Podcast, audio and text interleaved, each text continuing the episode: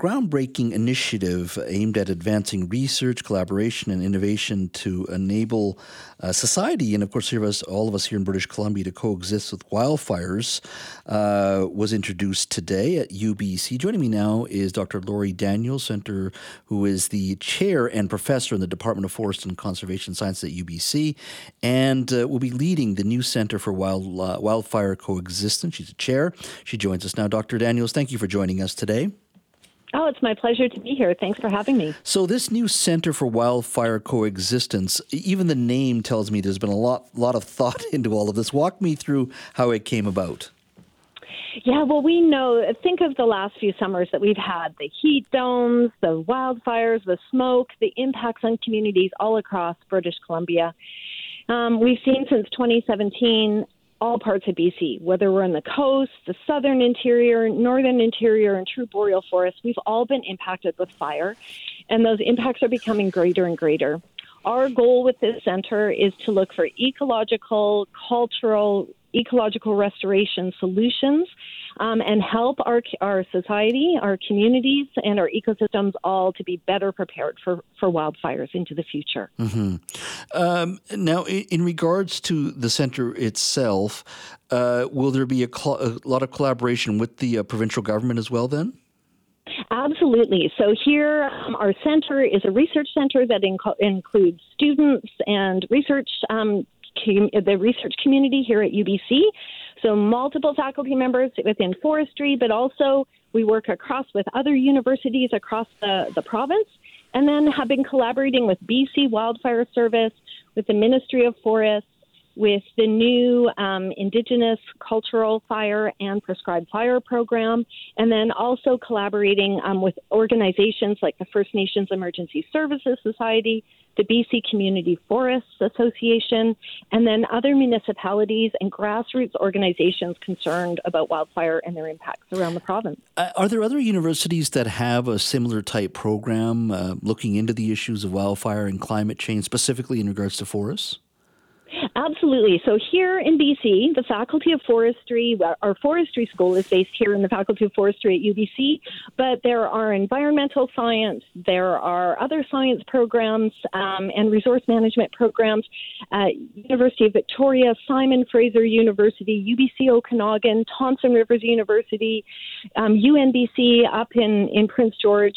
And there's a strong network of us working together collaboratively, um, kind of joining forces, each of us with our strengths and areas of expertise, working together to look for all of society's solutions to these these wildfire and other climate change problems that mm-hmm. we are mm-hmm. facing today. So, uh, controlled burns are always a part of uh, dealing with the issues of wildfires in the summer. Um, it, it, are we going to have to think differently in regards to what kind of trees we plant? Um, you know, where we plant trees. I mean, give me a sense of sort of the things that the, the, the advice that this center would provide. Yeah, absolutely. So, first, I want to acknowledge, you know, in the heat of the summer when those extreme wildfires are burning near homes and communities, clearly we have an emergency response where we want to detect and suppress, control those fires before more damage is done. But on the flip side, the irony about fire is it can be so damaging, but it can also be so good. It's an essential part of our ecosystems. And so part of our strategy at this new center is to work um, towards having good fire back on the land.